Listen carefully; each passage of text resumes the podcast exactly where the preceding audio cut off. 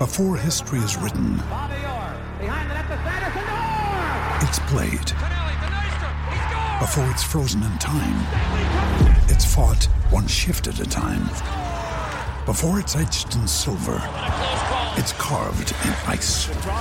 What happens next will last forever. The Stanley Cup Final on ABC and ESPN Plus begins Saturday.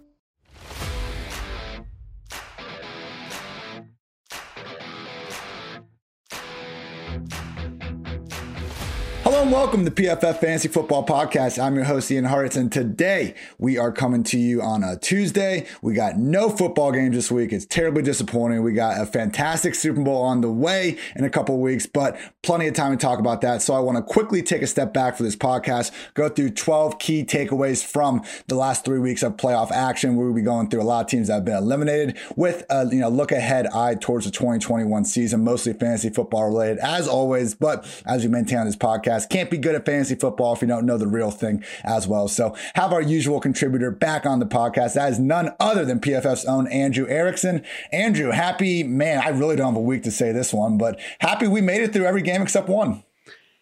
Yeah, it's week 21. there we, we go. made it to the pre Super Bowl week, and we have so much content coming up on the site. We're doing draft content now. We've got the Senior Bowl going on. Loads of stuff coming. It's going to be a fun lead up to the Super Bowl and a fun off season for sure. Yeah, if you're looking for some content, people, please check out pff.com and be sure to use promo code Super Bowl 25. You'll get 25% off any subscription. And we do have the latest 2021 NFL draft guys finally out 150 player profiles. And again, subscribe to Edge or Elite to get that promo code Super Bowl 25 for 25% off any subscription you want from PFF. So great stuff there. Andrew, kick things off. Again, we're going through our 12 playoff takeaways. We're just going to rotate these. And Andrew, I think you got something about the guy who's once again hanging on your door over the shoulder, Mr. Tom Brady. Yeah, man. It's all about Tom Brady and how he went from being a washed up quarterback with the New England Patriots to back to the Super Bowl, to Super Bowl 55. I wrote a piece up, came out earlier today, so go make sure you check it out on pff.com, basically about how Tom Brady went from being a washed up quarterback to Super Bowl 55. Basically, to kind of summarize it, is the deep ball game. You know, Tom Brady has basically unleashed his ability as a deep ball passer in this year of 2020 with Bruce Arians. And the thing is, with Bruce Arians, what's always been a problem with his no risk it or no risk it, no biscuit offense, or however you say it, is the quarterbacks he's had in those offenses, whether it was Jameis Winston or Carson Palmer, Andrew Luck. I think we've thrown this stat out here on the podcast before, but in each of their seasons, their first season under Bruce Arians, they had 40 turnover worthy plays. Tom Brady has 17 this season. He has the lowest turnover play rate percentage of all quarterbacks, despite the fact that he's throwing deep at the highest rate of any other quarterback. His deep ball rate is actually, I believe, second and is tied with uh, Drew Lock. So he's basically, you know, degaffing like Drew Lock, except just minus all the interceptions and all the fumbles and sacks and all the bad plays. Basically, if Drew Lock was always good all the time, that's what we're seeing from Tom Brady. So again, if you're the Drew Lock hopefuls, Ian, I know you're one of them. hey, he's just got to, you know, get to the age 43 when he's nice and ripe, follow the TB12 method. Maybe this is the way that Drew Lock can finally get saved and be a, you know, a fantasy sa- savant for us in future years. But yeah, eh, that's really a, I want to summarize about Tom Brady, just the fact that he's been able to unlock this deep passing game with the Buccaneers and the fact that he couldn't do it with the New England Patriots. Basically, the Patriots offense was set up where he couldn't possibly do that. He could not succeed with the receivers that they had. And even when his terms of time to throw, I thought it was really interesting. His time to throw was actually the same, basically, as it was in New England. And you think, oh, well, if he's throwing deep more, it's going to take him longer to throw, but that hasn't really been the case. He's a quick decision maker, and that's the difference between him and those guys like Luck and Palmer and Winston is just that that mentality that he can read the defense and he can get the job done. So basically, you have Bruce Arians and Tom Brady running your most efficient KFC. It's all biscuits, baby. Yeah, and we've seen it on both sides. I mean, not only has Brady obviously been having a fantastic season with the Buccaneers, but also Cam Newton. I mean, hey, I'm not comparing to as a passer, but it's not like Cam was just constantly overthrowing wide open receivers. Plenty of trouble with all those guys getting separation. So you can see why Brady had pretty much the worst season of his career in 2019, and now he has rebounded in a big way. And honestly, you know, I've I've referenced the completion rate. You know, I think it's under 55% in the playoffs so far. Just keep in mind, Buccaneers players have dropped a postseason high 12 passes so far. No other QB has had to deal with more than eight drops. And yeah, to your point, he's making all this happen down the field. Nine big time throws on passes thrown at least 20 yards downfield. No other QB has more than five such passes. And I would say, kind of the one, uh, you know, in that second half of the uh, Packers game, we saw him have some issue with the pressure. pressure. Just realize everybody, like every quarterback has issues with the pressure. So even though Brady this year is just six for 21 when he is under pressure, he still has the second highest PFF grade in those situations. So it's pretty much like Patrick Mahomes, massive gap, Tom Brady, and everyone else. Because guess what? Not everybody can be uh, Patrick Mahomes when it comes to under pressure. So good stuff there. And yeah, I remember Tony Romo uh, even talking about during a broadcast broadcast issue where Brady and Arians offense, they're looking deep first. I mean, Arians, you know, said that in his biography. He wants every single play to be a touchdown if possible.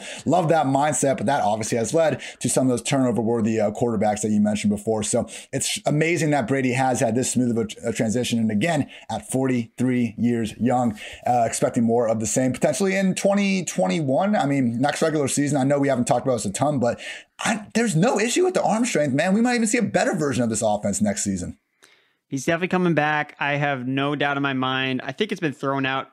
I've listened to a couple podcasts and read a couple things about, you know, he could retire potentially even they win the Super Bowl, but I think there's like a 1% chance maybe that happens because for the for the sole reason the Buccaneers are playing the New England Patriots next season at Gillette Stadium. Going to do whatever I can to try to get to that game. if there are fans, need to be there, need to see Tom and see this game. It'd be absolutely insane. And one last thing I want to mention about Brady. So he has 55 big time throws this season. He had 56 big time throws in his last two seasons with the Patriots. Ooh, madness. Yeah. And I, I, would say that every time they talk to Brady about retiring, he pretty much has been consistent saying he wants to play until he's 45. Certainly, again, don't think we, he's seen any sort of, you know, reduction in his arm strength or ability to warrant an early retirement. All right. So my number two playoff takeaway is that Mecole Hardman can fucking fly everybody. And yes, I know we, we already kind of knew that, but I mean, we have finally seen them really get this guy like more involved in the base offense. Really cool, uh, mic'd up scene where, okay, he muffs the punt early. He goes to the bench. He throws throws a coat over his head, which was really hilarious. But uh, I think it was uh, Travis Kelce first uh, told him, you know, stay in this, we need you. And then Mahomes came over, literally ripped the coat off him and was like, keep your head up. You're going to come back, make a play. Like, I think it was the very next drive, Reid dials up, uh, you know, reverse form. Dude takes it 50 yards, reached a top speed of 21.52 miles per hour per next gen stats. That is the single fastest speed reached by a ball carrier this entire postseason. And the fact that Chiefs have two of these guys, because I mean, Mecole did race Tyreek Hill back in August and they put the video on YouTube and Tyreek won because Tyreek's the fastest freaking player uh, alive, seemingly. But the fact they do have both these guys just can create so many problems for defenses. And even if we're not going to see, you know, a full serving of Mecole Hardman in the Super Bowl because Sammy Watkins is expecting to return, Sammy Watkins and Demarcus Robinson are unrestricted free agents going in to next year. So tentatively, we can lock Mecole Hardman into three wide receiver sets in 2021. And look, all the targets are going to Tyreek Hill and Travis Kelce. I get it, but if you had to pick one guy, really not maybe in the league, honestly, to make the most out of you know 60, 70 targets, Mecole Hardman deserves to be in that conversation. I mean, look, over the past two seasons, including playoffs, 122 players have at least 100 targets. Justin Jefferson is number one nearest per target. My guy AJ Brown's number two. Mecole Hardman is number three. Again, we just don't have many situations, if any, where Mecole's been getting fed touches and hasn't done uh, much with them. Andrew, I know we got to follow, follow the volume in fantasy football, but man, if, again, if anyone's going to bust that, and there are exceptions to that rule, Mecole Hardman certainly looks like he you know matches the uh, profile. As long as Mecole Hardman just doesn't run 16 routes when you see, you know, CEH running 19, Demarcus Robinson running 29, Byron Pringle running 31 routes last week. That was definitely tilting to see because we saw Mecole Hardman the week before. His routes have gone up. I've tried to find a pattern with Mecole Hardman, but There's not. the way There's that none. they use him, it, it just doesn't exist. There, it's so random of, of the games that they decide to get him involved. But you hit the nail on the head. Whenever this guy touches the ball, it's a touchdown waiting to happen. And just, I mean, again, it's unfair that the Chiefs have this much talent and their scheme is so good. I remember they picked up just like fourth down against the Browns. They had Tyreek in the backfield, Mecole sprinting across the formation pre snap. It's like, this is too much speed for any defense to worry with. And yeah, certainly looking forward to what they can get going in 2020 because inexplicably, Eric Bieniemy apparently is going to be back, you know, calling ups, all that goodness again. So yeah, 2021 Chiefs offense somehow might even be more dangerous. I mean, it's amazing to think about like if they hadn't of, okay, Sam Watkins has some great playoff moments. I don't want to take that away, but if they had actually gotten the version of Sammy Watkins that they paid for, whew, somehow be even more explosive Chiefs offense. But maybe, just maybe, that could be on plate in 2021. Andrew, talk to me about AJ Dillon and the Green Bay Packers. AJ Dillon. So AJ Dillon actually ranked number one in the NFL in missed tackle percentage, 31%, right above Nick Chubb at 30%. Again, not saying AJ Dillon's better than Nick Chubb, just pointing out, just cherry picking a, a nice stat for y'all because it just tells you exactly what we thought AJ Dillon was going to be. This guy came into the NFL, huge quads, huge legs, and is just out to destroy defenses. He is a bruising running back, got the Derrick Henry light comparison coming out of Boston College, and that's exactly what he's delivered. He's been a guy that's been able to create yards after contact, He's been able to break tackles in that game against the Tennessee Titans. He broke nine tackles in one game. He that he's one of seven players this season. Derrick Henry did it twice, but one of seven players this season to have a game with nine broken tackles. And that's going to be the show. It's going to probably be his backfield to own to lose in 2021. Aaron Jones, we saw it. He got hurt during the NFC Championship game. He Didn't come back into the game with a chest injury. And we're going to have to assume that he's probably not going to be back there next year. And as much as I love Aaron Jones at 26 years old, one of the most efficient running backs, basically averages five and a half yards a carry every season, which that's really good. Look, I get why yards per carry is not a great projected stat, but when a guy keeps running for five yards a carry every single season, okay, he's probably doing something right, which is the exact case with Aaron Jones. But it just doesn't make sense with, with the Packers, with the way they're setting things up for them to pay a running back like Aaron Jones. They spent draft capital on AJ Dillon and Jamaal Williams is also a free agent. So it's really kind of setting up the stage for AJ Dillon to take on a bigger role. And I don't know if the market is necessarily going to be on him because of the fact that, you know, he's not, you know, a pass catching running back, which I agree with. He only caught three passes this season. But the Packers throw it to the running backs quite often. They threw it to the running back position at the sixth highest rate in the NFL. And if he catches, you know, 20, 25 passes, that's more than enough if he's getting all the early down workload. If he's getting 250 carries, then he's going to be a great fantasy asset in 2021. Yeah, and I don't think he's necessarily like just complete, you know, bricks for hands. Like you can't throw the guy a couple screens. He caught all three of his targets. And I mean, at Boston College, again, it was wasn't like he was just dropping everything. He just didn't really get many opportunities. So I don't think anyone's expecting him to turn into, you know, Austin Ekeler or Nyheim Hines, you know, able to just, you know, undress linebackers and safeties out wide or anything like that. But just getting the ball in this guy's hands in the open field has been problematic for defenses to slow down.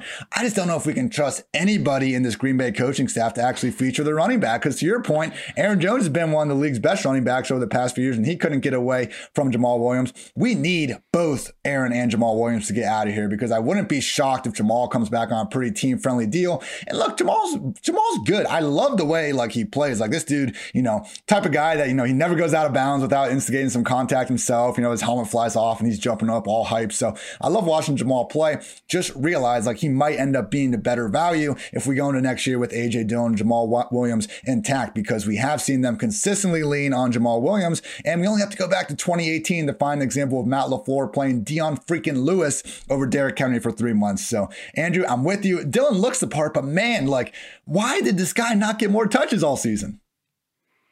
I don't know. I mean, why did the why did the Packers kick a field goal? Why didn't they go for it with the NFL's best reds historically best red zone offense? Questions that we will never know we can always ask but never know. And one thing I'll mention too as well, Jamaal Williams, I was actually looking at just total touches from this 2017 NFL draft class. Aaron Jones was in that class, Jamaal Williams in that class. Jamaal Williams has more touches in his NFL career than Austin Ekeler.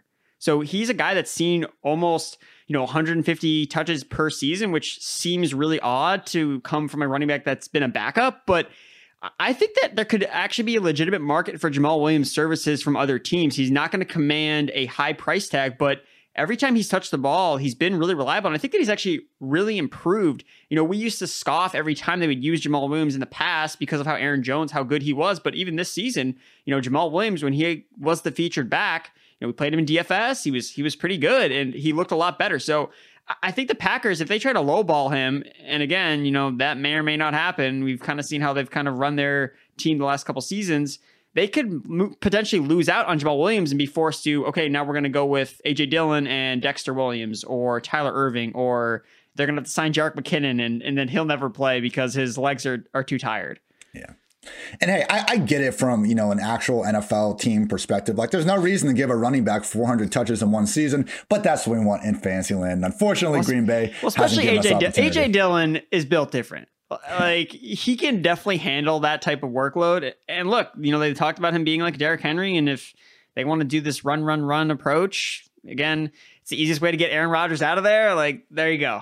He was, I know you all saw the replay. Like him, he literally carried a paid professional NFL defender on his back for like six yards. I mean, that doesn't happen by uh, by mistake. Give the freaking ball to AJ Dillon in 2021, please, Green Bay. All right, next takeaway. Credit to Baker Mayfield and this Browns offense. I think they could be really special going to next year. Uh, took my first uh, steps uh, today, actually, just going through all the free agents, kind of the cap space uh, ahead of 2021, and looking at you know where different team needs might be. The Browns don't have an offensive need. They are bringing back basically everybody. Rashard Higgins is an unrestricted free agent, but I don't know. They're getting someone back named Odell freaking Beckham. I think they'll be okay. and their three wide receiver sets, the tight end position sets. We're talking about PFF's number one offensive line in run and pass block rate. That has never happened in a single season. The Browns pulled it off last year, and they're again bringing back everybody from this crew. So Baker Mayfield last year, PFF's number seven QB in passing grade among 44 qualified signal callers. I understand this is a run first offense. It's kind of like, again, it's pretty much Minnesota's offense in the AFC. And Stefanski coming from that system, he's implemented it. And guess what? It works when you have playmakers all over the field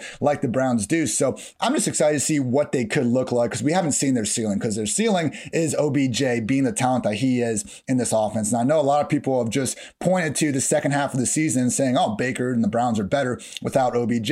It's just, it's different, everyone. Look, in 22 games with Beckham, Baker was targeting his first read on 58% of his dropbacks. That jumped up to 63% without. Baker, when he just knows where to go with the ball, he doesn't try to, you know, circle out to his right or line his athleticism like we saw him do a lot in 2019.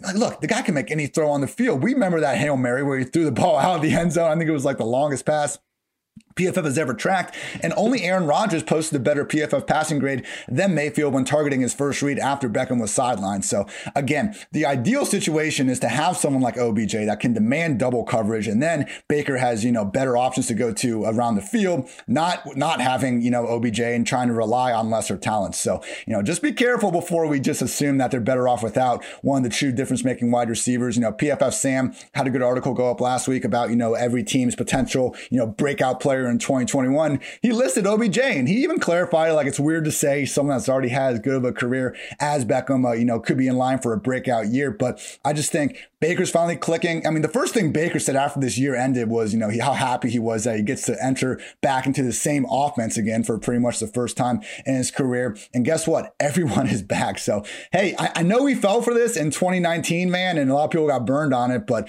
do not count out this Browns offense in 2021. And if they can add a little bit more on defense to complement Myles Garrett and Denzel Ward, we're looking at a legit contender, Andrew. Baker Mayfield was one of the takeaways that I was considering using as one of my six. Just looking at how he finished the year from week 12 on, his PFF grade 91.5 was right behind Rodgers and Brady. And I was going back and forth with the Odell Beckham take. And I'm glad that you brought it up here because, look, we get that he was better, better, quote unquote, without Odell Beckham Jr., but sometimes you got to use your brains. Look, yeah. if they had had Odell Beckham Jr., they would have had a better chance of beating the Chiefs. Okay, that, that's a fact because they would have had more offensive firepower. They maybe would have had a chance. And I don't think Beckham is going to fumble the ball out of the end zone like Rashard Higgins is. I'm sorry. Like Beckham would have been in there. He would have been doing backflips and doing the thriller dance. He would have been all about scoring touchdowns for the Cleveland Browns. So I like Odell Beckham Jr. a lot. And I think that, you know, you just look at his past two seasons, he's just been the total outlier. Okay. So you look at how he was traded, and historically speaking, traded receivers don't always play that well in their new teams. Obviously, this season that didn't really kind of come to fruition. We saw DeAndre Hopkins have a really solid season. And Beckham was, of course, the guy, the poster boy of, okay, we got to fade the traded wide receivers because of what happened to Beckham. Well, maybe Beckham's case was just, it just didn't work out. It was really more of a fluke than anything else. And then this season in 2020, where he gets hurt and then Baker Mayfield just suddenly catches on fire. So for him to come back fully healthy and for Baker Mayfield to just suck again and, and go back to his 2019 days just seems really unlikely that we're going to see almost like three outlier performances from Odell Beckham, especially because of how talented we know of a receiver he is. Look, he had four touchdowns in pretty much six games for him this year. He had four touchdowns in 16 games in 2019. So we were already starting to see them click a little bit more. And, you know, I don't want to hate on Hollywood Higgins. He's fine. I know Browns fans love him. And I know that fumble was, you know, certainly due to that helmet to helmet hit uh, as well. But yeah, look, we've seen more enough evidence that OBJ is truly one of the few special wide receivers in the NFL. Get him back in that offense and run the offense as it's meant to be run. We're going to see even better things from the Cleveland Browns in 2021. Uh, quick shout out to our sponsors over at Monkey Knife Fight. So all first time depositors at Monkey Knife Fight that put at least 20 bucks in their account while using promo code PFF will receive a free PFF Edge annual subscription. That's a $40 value for just 20 bucks. And you'll get the opportunity to turn that $20 into even more money playing daily, daily fantasy and prop games at one of the fastest growing fantasy sports sites in the USA, at Monkey Knife Fight. So go to Monkey Knife Fight and deposit your $20 with promo code PFF today to receive your free PFF Edge annual subscription. Andrew, talk to me about a guy that you've written at length about already, Cam Akers, and what he's got on the way in 2021. The PF PFF Fantasy Football Podcast is a pro Cam Akers uh, listening for everybody's pleasure. The thing with Cam Akers, I just love the fact that how he finished the season so strong. Led all running backs in the in the last two playoff games that he played in offensive yards, rushing yards, touches, 49 yards after contact, and PFF rushing grade at 84.8 and I just don't understand why we're not hyping him up more. Maybe I'm maybe I need to be quiet so I can make sure I get this guy on my fantasy teams or just everyone that follows the PFF podcast. We will be get drafting Cam Akers, but I think that he has a legitimate argument to be a player you want to draft as early as the second round. Again, the workload is going to be there for him.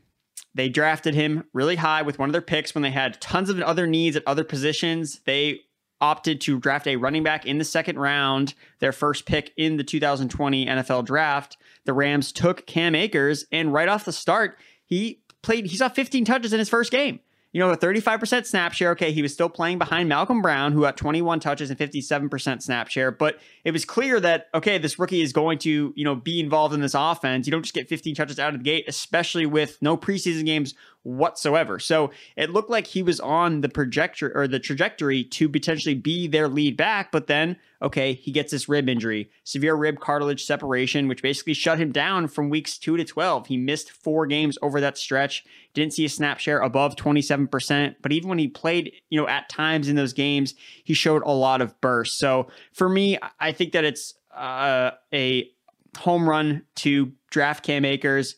Just looking at the workload, he touched the ball at least 18 times in his last six games and had 21 plus carries in four of those games.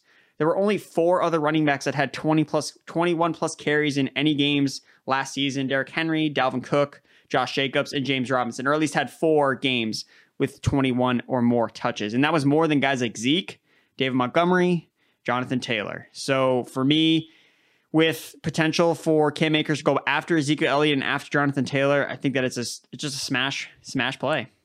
Three years, 2017 and 2019. Sean McVay coached uh, 52 games with the Rams. His number one RB has snap rate above 60% in 48 of those games. So we have like half a season where Akers was hurt, Henderson was, you know, coming in, didn't play much as a rookie. Malcolm Brown was kind of the most solid guy. We pretty much have half a season of McVay using a committee backfield, and then three and a half seasons of him featuring his number one back, whether that was Todd Gurley or that was CJ Anderson, whether it was now Cam Akers, who finished the year with 62%, 81%, 60%, 66, 72, and 96% snap rates. That is as elite as you're going to find at the running back position in terms of usage. I'm right there with you, Andrew. And, you know, like they might just be honestly like just getting on the first page of what they can do with Akers. Seeing all that Wildcat stuff in the last game. I mean, this dude like was actually throwing the ball at Florida State. He has that in his like capability. We know he can catch the ball. He was always the most solid three down back. And I know people were saying, you know, Darrell Henderson was injured at the end of the year. He wasn't injured until the final three games. Like we already saw Akers take over this backfield again with three straight games, over 60% snaps and over 18 touches to your point, where Henderson was healthy, wasn't able to get the job done. So even if, you you know, Henderson works in a little bit, man, I still think we're looking at someone that at a minimum is going to be touching the ball 15 plus times per game in an offense that isn't as great as we would like it to be. But maybe, you know, Jared Goff goes away and it does get better. Either way, Sean McVay, again, we have a much longer history of him enabling a true top five, like literally a top five fantasy RB, much longer history of that than any sort of committee situation. I'm with you, Andrew. If he's there in the early second round, like that's an auto pick. Agreed. And one thing I want to point out too about Cam Akers and bringing up some regression talk right here, and I get it that they were the most fit, the most touchdowns scored last year, so regression is going to hit every single player more often than not. but I think that it's going to be positive for Cam Akers. So looking at carries inside the five yard line, Jared Goff had five, Malcolm Brown had seven, Henderson had nine. They all scored four rushing touchdowns from inside the five. Cam Akers had eight carries inside the five yard line, scored one time. One time out of eight attempts. He is not that bad of running back. Jared Goff will not score four touchdowns. That's the regression coming for Goff, Brown, and Henderson. It's all going to Cam Akers. So, again, like you mentioned, Wildcat, baby. Here we go. Playoffs. You want to talk about playoffs? Yes, that's right. Football's playoffs start this weekend, and there's no better place to get on all of that action than with DraftKings Sportsbook. PFF and DraftKings have teamed up this weekend only for a prop bet called the PFF Quarterback Special. New users can download the DraftKings Sportsbook app now and use promo code PFF when you sign up to turn $1 into $100 if any QB scores a rushing or receiving touchdown. That's code PFF for new players to get $100 if any quarterback scores a rushing or receiving touchdowns for a limited time only at DraftKings Sportsbook. You must be 21 years or older, New Jersey, Indiana, or Pennsylvania only. Restrictions apply. See DraftKings.com slash sportsbook for details. If you have a gambling problem, call 1-800-GAMBLER or in Indiana, 1-800-9-WITH-IT. Yeah, I mean, look, there's no issues with him running between the tackles. He scored on a Wildcat against the Packers where he carried the linebacker in from like the four yard line. He puts Za'Darius Smith in the dirt with a single stiff arm. Yeah, Cam Akers, 2021 RB1 season. I am here for it. All right, next takeaway. So the Saints look, we've now seen this year after year after year. Their offense sputters when they can't throw the ball down the field. Teams recognize that. They load the box and the offense falls apart. Over the past two seasons, only the Saints and 49ers have been offenses to throw uh, fewer than 8% of their passes at least 20 yards downfield. And because of this, we got all this slant boy slander being thrown at Michael Thomas, who, you know what, you go, you goose egg in the playoffs on national TV, you're to get shit on on social media. That's the way things work. I understand that. You know, I'm not trying to overly defend Michael Thomas here on that performance. But let's face it, this dude was not healthy for a single game pretty much this entire season. And look who's throwing the ball. Drew Brees, who has a definition of a noodle arm over the past few years. Taysom Hill, who has a stronger arm but still feels the need to crow hop like three times anytime he wants to take a shot downfield. And even then, it's anyone's guess where the ball is actually going to go. Like Michael Thomas, it's not that he can't win downfield, it's that they never try to use him downfield. Since he entered the league, he has caught 33 of 36 catchable targets thrown at least 20 yards downfield. That's 92%. Fourth highest mark among 64 qualified wide receivers. Like, yeah, since 2018, he is the best, highest graded PFF wide receiver on slants. Like, why is that a bad thing? No one looks at Steph Curry in basketball and is like, yeah, he can shoot threes, but like, why don't you shoot more like mid range jumpers? Like, saying that someone is so dominant, something that's all they need to do to freaking break the NFL receiving uh, record for most receptions in a season, it just seems backwards to me. It's such an odd, uh, you know, just critique. And I get it if we're talking about, you know, who's the number one wide receiver in the NFL. No, Michael Thomas is not, you know, in that conversation. I wouldn't put him in the top five five, but easily top 10, top 12. And I think we could get another quarterback, Mr. Jameis Winston, perhaps, that's more willing to force feed his number one wide receiver in deeper areas of the field. And we could almost see a better overall version of Michael Thomas. So, no, I don't think he's going to break, you know, his own reception record or anything like that. But if you can actually get someone willing to let him, you know, be a more complete receiver, hopefully some of the slander is going to die down. But you know what? Carlton Davis, great job. Keep barking at him. It's very entertaining. Again, I, I get it, but let's just keep in mind that, you know, wide receivers routes, I think I've been a little bit more due to the quarterbacks than, uh, you know, anything with Michael Thomas. Are you buying a potential 2021 bounce back if we get Jameis there, Andrew? Yes, please. That Jameis Winston, get him in there with Michael Thomas. Jameis Winston supported Chris Godwin to a wide receiver one season, Mike Evans to a wide receiver one season. I'm just hoping the Saints just give us some clear indication of what they're doing at quarterback, and they don't leave us in the darkness as we head into Week One. It's like, yeah, well, well, I guess Taysom Hill's a starter or Jason Winston's a starter. At least we'll know based on you know salary because they have to sign Jameis Winston to a contract. So I guess we'll know whether or not. Well, if they sign him to a big contract and you know more money than Taysom Hill, then we can assume that okay, he's probably going to be the starting quarterback. And If not, if it's some cheap deal, which I don't know what the market's going to be like for Winston. I don't know if people are going to gawk over that, you know, that one touchdown throw he had in the playoff game and just go, you know, balls to the walls as a as a Patriots fan myself. Look, man, I would take Jameis Winston right now over a lot of quarterbacks because he can at least throw the football and I'm willing to take that just cuz Cam Newton was just tough to watch this year. So, yeah, as long as Jameis Winston's there, I think that Michael Thomas is in good shape. Yeah, and I mean, look, I feel like the one thing fantasy Twitter can always get behind is our collective hatred for Taysom Hill. Like having a bona fide tight end pretty much playing quarterback. Michael Thomas still averaged seven and a half receptions and 86 yards per game. We actually were seeing him work more downfield, and that was all the while playing on a bum ankle. So, you know, you look at just the season he had, I get it. You know, certainly let a lot of people down. I drafted him as the overall wide receiver one in fantasy, but just realize a lot of issues with injuries and also a lot of issues under center. Drew Brees had a great career, but let's face it, wasn't exactly the league league's uh, most willing or best deep ball passer over the past few seasons. Andrew, I think you got something to get off your chest about some of these Buffalo Bills running backs. Hit me. I'm going to open with a question here for you, Ian. It's a little bit of a trivia. So, the Bills running backs, which Bills running backs scored the most fantasy points in a game for Buffalo, and how many points did they score? And we'll assume PPR, and I'll give you like a two to three point range. Is it a trick question? TJ Yeldon at like 16? No, you you had the right ah. approach. It is kind of a trick question. It is Antonio Williams, and it's 21.3 fantasy points in week 17. Unreal. That was the highest scoring performance by Bills running back this season. And you got to fade the noise right now. Sean McDermott's already coming out and saying we got to run the ball more, and you know this nonsense. But you can't you can't trust any of these Bills running backs right now. We really need to see it for me to push the button on anyone. I mean, if they're going like 10th, 11th, 12th round, like both running backs, okay, then I'll take a shot on Zach Moss or Devin Singletary. But right now, the way that they used Devin Singletary in the playoffs, just the fact that they wanted to throw the ball, and they were a good offense this year. Why would it make sense for them to just, oh, well, you know, we were really disappointing on offense. Like, let's run the football more. I don't think that was the reason why they, you know, lost their games. I think it was because John Brown disappeared. You know, he didn't step up against a stronger Chiefs defense. They need another receiver, I think, to help kind of be the Robin to Stefon Diggs Batman. Cole Beasley was obviously playing hurt as well. So I, I, I don't think that running the ball or using these running backs in any way, shape, or form would make a difference. And you could argue that if they had had Zach Moss instead of Devin Singletary, then that may have been enough to make a difference um, of those two backs in the playoffs.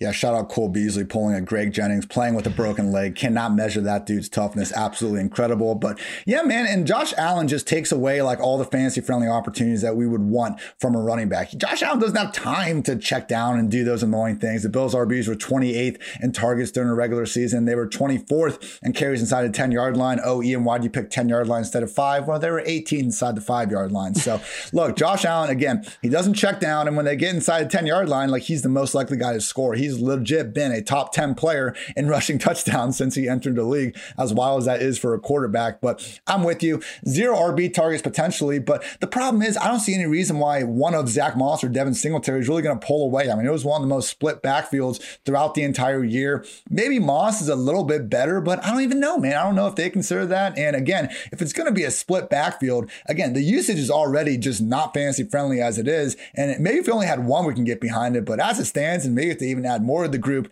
yeah, stay the hell away. Fade the Bills running backs. Fade the Bills running backs. All right, I want to talk a little little defense here on the Fantasy Football Podcast. How about that in the year 2021? Go. Getting wild.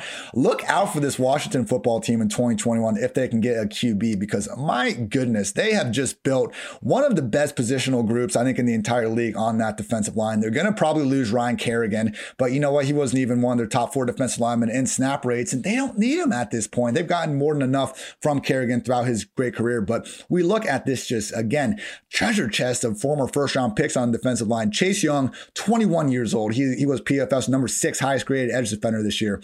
Uh, Montez Sweat, 26 years old, number 10 edge defender. You go to the interior. Jonathan Allen's 24 years old. He was our number 11 interior defender. The worst one is Daron Payne, who's still only 23 years old. He was the number 33 interior defender, again, among, you know, almost 100 qualified players. So all these guys were at worst very good to borderline freaking great. And because of that, it's just very hard to, you know, even single out someone like Chase Young or Montez Sweat, where if they're on any other defensive line pretty much in the league, they'd be facing double teams all game. So it's honestly reminded me a lot of San Francisco in 2019 and kind of that nucleus they were able to use with Nick Bosa and company and just dominate opposing, uh, you know, offensive lines. I know PFF has come out and said that you know coverage does matter more than pass rush if you had to you know just pick one but that doesn't mean that you don't want, don't want a ridiculously elite pass rush as well. That makes it easier for everyone. The cornerbacks can sit you know knowing that the uh, quarterbacks you have to get the ball out you know in probably under two and a half seconds. So again they have that kind of same just defensive style that we saw the 49ers ride all the way to the Super Bowl.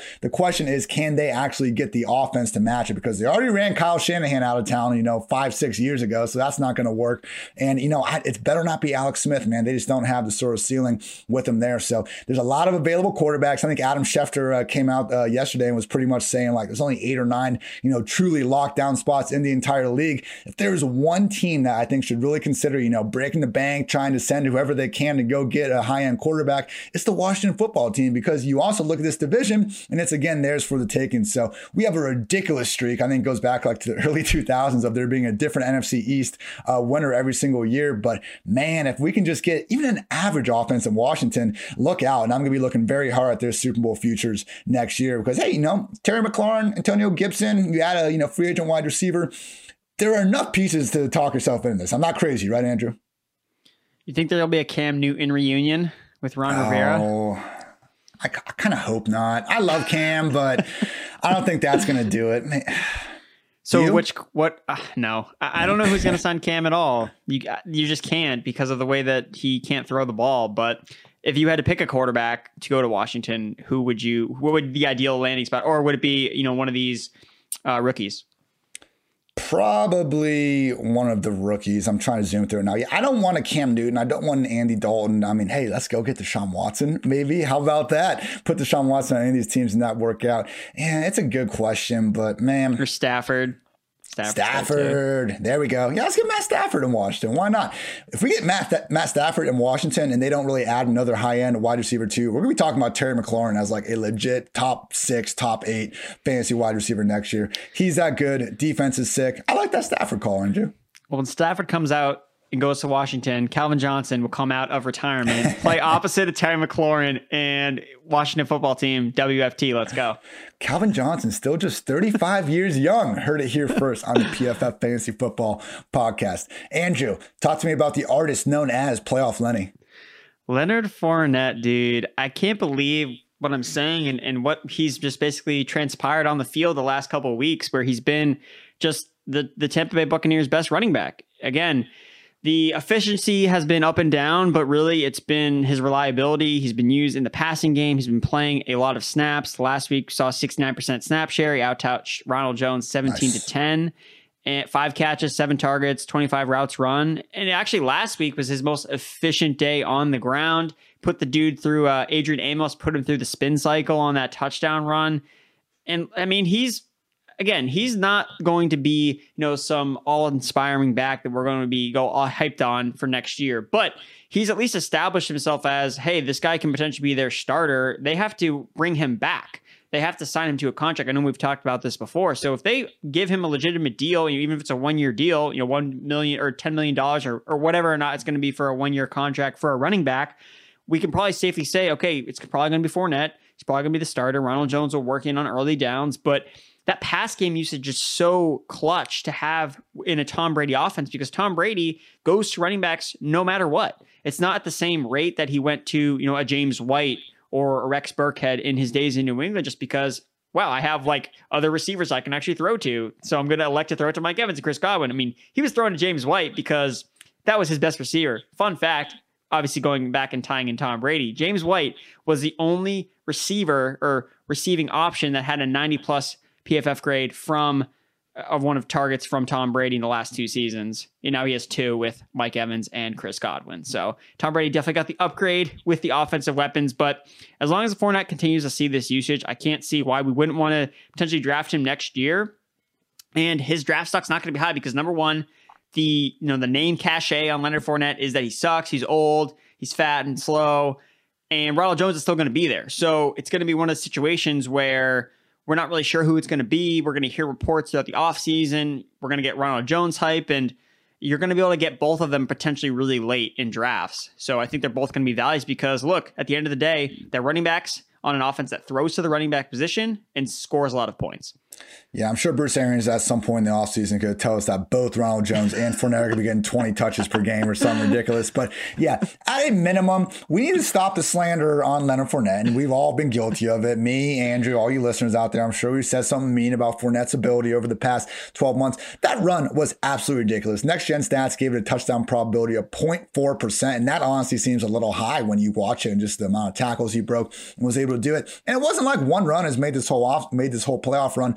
313 total yards and a trio of scores over the past three weeks. You know, again, I'm, I'm not saying Fournette's a top 10 running back, but at a minimum, get him out of these, you know, fat Lenny conversations. All the slander we've been throwing his way, the dude has earned at least an offseason off from that. So I'm not sure if he's going to get paid, paid. Maybe he won't even be back with the Buccaneers. You know, I think we could talk a little bit about what that kind of split backfield is going to be like. We just need to hope they don't add a true pass catcher to his unit because while Fournette is catching them, we did see those drops last week. And I think we do know at this point he's not quite the most consistent player. But yeah, if we can get like some sort of guarantee or even just, you know, reduced uh, ADP because of the kind of lack of clarity there, if Leonard Fournette has this role he's had over the past three weeks in 2021 regular season, that's a legit RB1. Agreed. And that's the thing. I don't think we are ever going to get any good clarity about it because of the, you know, the aforementioned Bruce Arians effect on this offense. But if he's going in eighth, ninth round, he's a running back who could potentially be the starter. And even Ronald Jones, if he's going a couple couple rounds later. I think that both are probably going to be values, and yet, and because of the offense they're playing in, they're going to score touchdowns. Like that's all you need if from a running back you get in the 11th, 10th round or wherever you get him late basically everything that made Ronald Jones a really good zero RB target this year is going to apply to Leonard Fournette next year. Crazy how that works. All right, copy, next, and, copy and paste it. There copy we go. There we go. Next uh, takeaway. So this Steelers offense, I mean, please try something new in 2021. It sounds like Big Ben leaning towards coming back. You know, I don't think the Steelers are necessarily going to kick him to the curb, but this was a rough season for Big Ben. Among 44 qualified QBs with 100 plus dropbacks, including playoffs, he ranked 23rd in PFF passing grade, 36 in yards per attempt, 25th in adjusted completion rate, and just 24th in QB rating. Look, league high 41 drop passes. I get it, it didn't help matters, but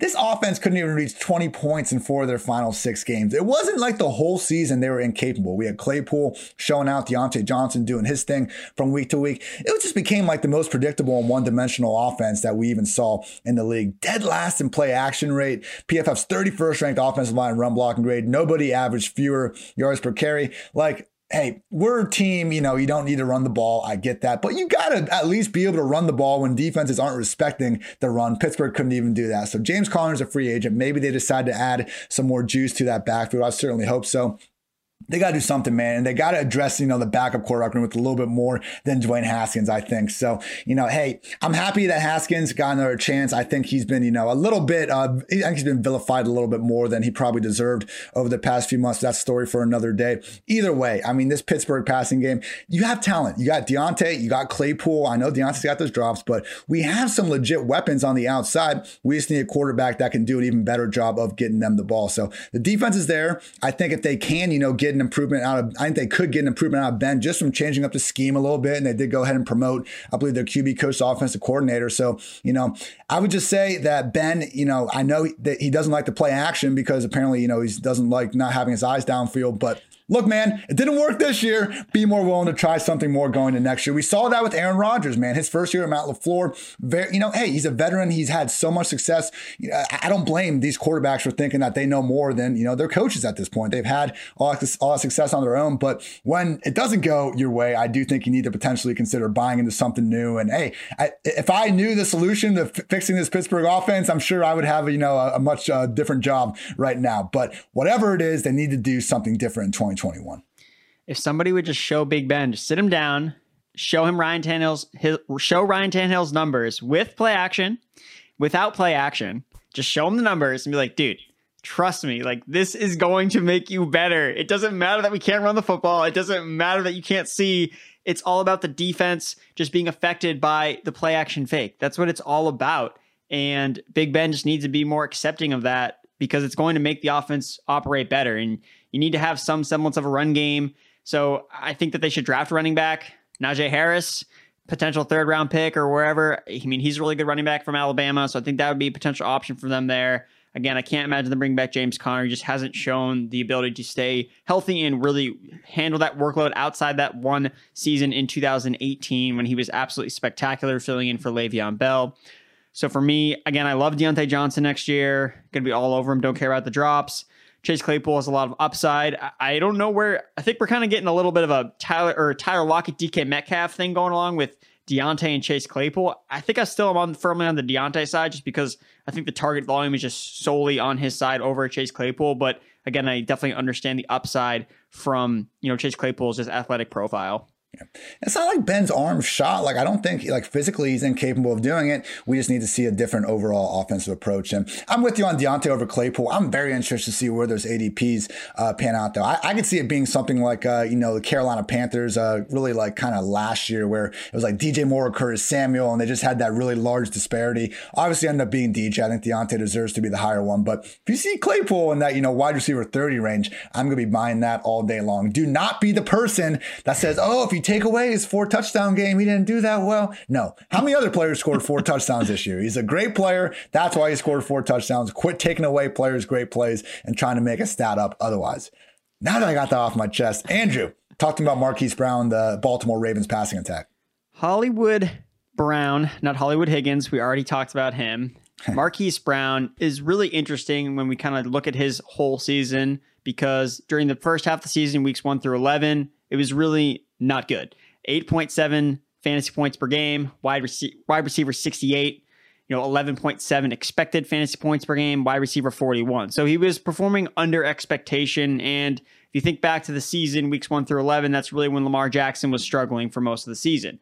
But as things kind of turned around, Lamar Jackson kind of turned it on and that's when we saw the improvement from Marquise Brown. He went to wide receiver 18, averaging 15.5 fantasy points per game, 12.2 expected fantasy points per game. So I bring up the expected fantasy points per game because that's really more indicative of future projection because it's basically based on, you know, where they see the targets, how much volume they're seeing, things like that. And it didn't really change that much. Again, you're always going to see players, you know, that are underperforming kind of even out over the second half of the season. And that's kind of what we saw from Marquise Brown. But I guess I'm just trying to like be true to the audience here and talking about Marquise Brown as a player that I don't know really if he has a, you know, super, super high ceiling as a, you know, relatively smaller outside wide receiver. He doesn't see a lot of man coverage really more because of the fact that teams just can't run a lot of man coverage against Lamar Jackson. I tried to look and see like, is it just he's struggling against press? He just can't get off the line, but they don't ever face man coverage. It's always zone because of Lamar Jackson. And honestly, in zone coverage, this is when we see the tight ends absolutely feast over the middle field. That's why we see Mark Andrews with such a large target share in the offense when they face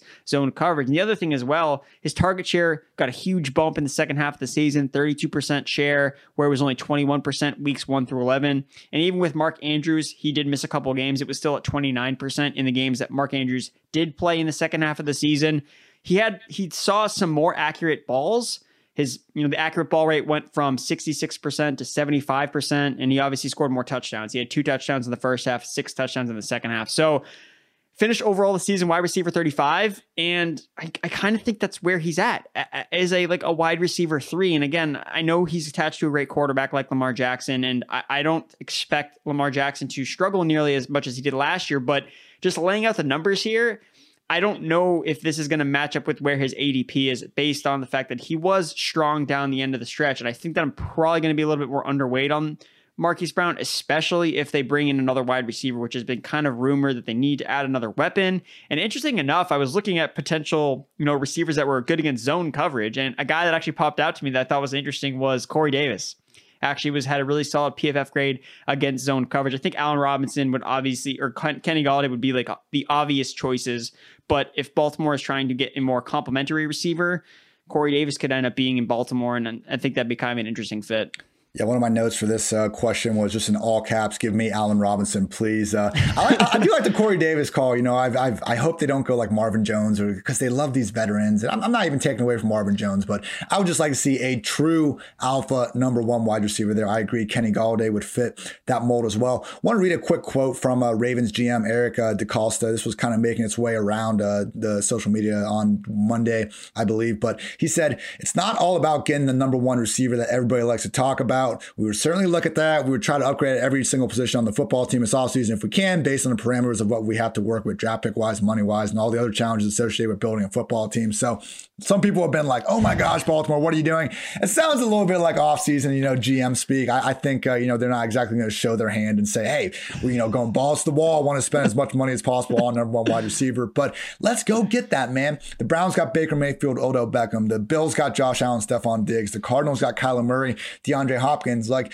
there's not an offense in the league with a worse overall wide receiver group than the Baltimore Ravens right now. And despite that, Lamar Jackson has still been an above average quarterback since entering the league in pretty much any passing metric. Yes, he benefits a ton from his rushing ability, and defenses can't play more complex coverages against him because of that. But guess what? That's not going anywhere. So, yeah, man, I think, you know, to get the Ravens over the hump, and hey, they won a playoff game this year. Like they were more successful in terms of just overall, uh, you know, playoff success than they were in 2019. So they're making improvements, but let's not confuse that, you know, one playoff win with the idea that this offense is done as it is. Not giving up on Mar- Marquise Brown. Honestly, if you add like Allen Robinson or Kenny Golladay, like I don't know if Marquise Brown would like change all that much. I think if anything, the booms uh, could just be a little more frequent, but I'm with you. It's going to be hard to get him really inside the top. You know, he'll, he'll be a low end boomer bust wide receiver three. Yeah the Ravens are interesting because you think you have Lamar Jackson. So, as a receiver, are you thinking, yeah, that's a spot I want to go to? Or no, I don't want to go to a spot with Lamar Jackson because I want to catch 100 balls. You know, I have contract incentives, I want to catch more passes. So,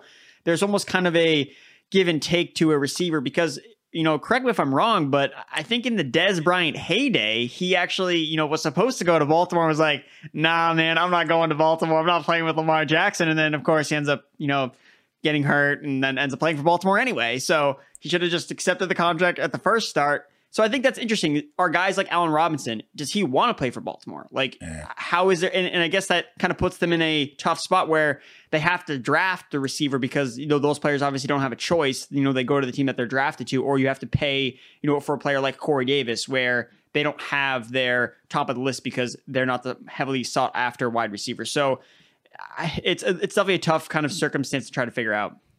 There, there, there, might have been a little of that interest uh, in the pre Achilles Dez, but hey, man, the only thing I'll say, just show me the money, and then we'll get that wide receiver there, man. So we'll see. I, I hear you. I mean, I understand it's not the most uh, enticing situation for a wide receiver to go they want a lot of production, but you know what? I don't think a lot of people would have said that about Buffalo last year, and obviously yep. Stefon Diggs. If you are that special of a talent, which I do think Allen Robinson deserves to be in that conversation, you can usually overcome bad QB play. It's not like Robinson hasn't already done that, and I think you know if we want talk even purely throwing. I mean, Lamar, you know, isn't that far removed from Trubisky, Blake Bortles, any of those guys. All right, last point here. I want to talk. Can we please get DK Metcalf double digit targets per game next season? I mean, my goodness, people. I think we just misinterpret, you know, guys getting locked down. We look at the final box score, and yeah, you know, Metcalf, he's finished with fewer than 50 receiving yards in 11 of his 35 career games. Only one time in those games, though, that he have more than six targets. Again, it's not like that, you know, in these Jalen Ramsey and these Patrick Peterson matchups that just one target after another, you know, he's just getting bodied and the ball's getting knocked down. Russell Wilson just hasn't been looking his way in some of these tougher matchups. And hey, when you got Tyler Lockett out there doing his thing, it makes sense. But all of a sudden, like halfway through the year, Tyler Lockett wasn't doing his thing. And this entire passing game really was only going through DK Metcalf when they were having success. And we saw that in the wild card round. I mean, in that wild card loss, Metcalf caught 511 targets for 96 yards, pair of scores. The rest of the passing game had 78 scoreless yards combined. This guy is truly one of the more special talents we have seen come into the league in recent years. And the fact that this dude can't get 10 targets per game is absolutely perplexing to me. So Metcalf, AJ Brown, like when we have these wide receivers that we know are this good, throw them the damn ball. I don't want to hear that you want to run the ball more, Seattle. And you know, for those saying that, oh, you got to run to set up the pass, whole lot of evidence, you know, speaks the contrary on that. And I think again, when you have someone like Metcalf, you want to you want to set up the run. Why not, you know, throw your first three passes of the game deep downfield to Metcalf to help lighten up that box that way. So again, it's going to be frustrating because you know I'm already looking at you know the wide receiver ranks and Metcalf is kind of getting more along that wide receiver one borderline. When if we could just lock this dude into the 140, 150 targets that a player of his talent deserves, we'd be looking at a legit top five option. So Andrew, I don't know if they're going to give Metcalf the volume, but man, if there's one guy in this league that I think deserves 150 targets no matter what, might be DK Metcalf. I mean, if we got to sacrifice Tyler Lockett, if we just have to, you know, banish him to fantasy wasteland, I'm willing to do it to get to get DK the ball more. Look, man, if they want to run the football more, let's get some, you know, move Metcalf around the formation, move him around a little bit, you know, run him on. I mean, the guy has blazing speed. It's not like he can only get open downfield. He can run a drag route, you know, get him a, a bubble screen or have him take a handoff, you know, running across the formation. You see Mecole Hardman do that. You see Tyreek Hill do that. You see these alpha wide receivers, you know, take handoffs. You know, why can't the Seahawks do that? You want to run the ball more efficiently. Okay.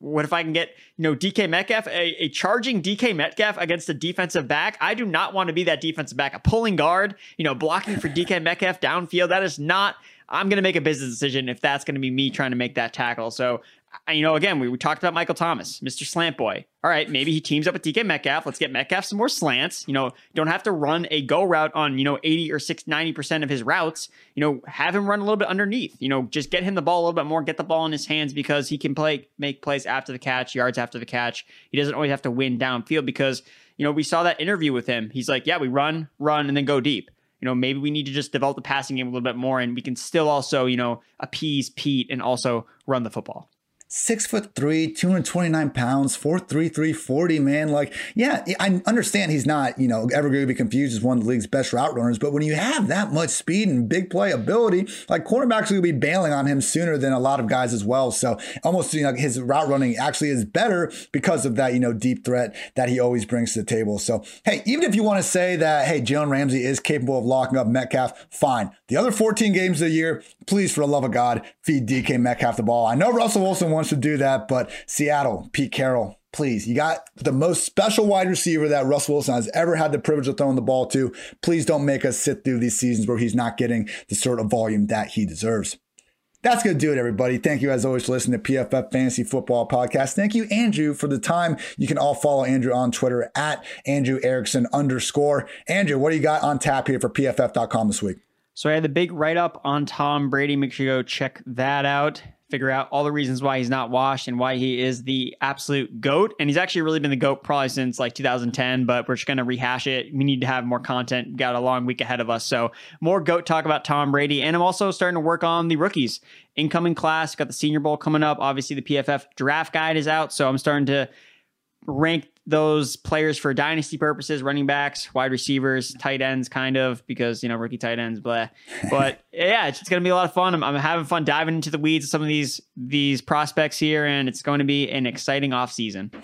Good stuff. Make sure you all check that out. I also have an article up on pff.com with 20 playoff takeaways, many of which we have already hit on. But if you still want to get your, you know, itch in for that, check that out as well. And stay tuned. We're going to have our usual podcast schedule for the Super Bowl week. Andrew's going to be back on Wednesday, go over a bunch of props, and I'll get the usual 10 questions pod in that Friday.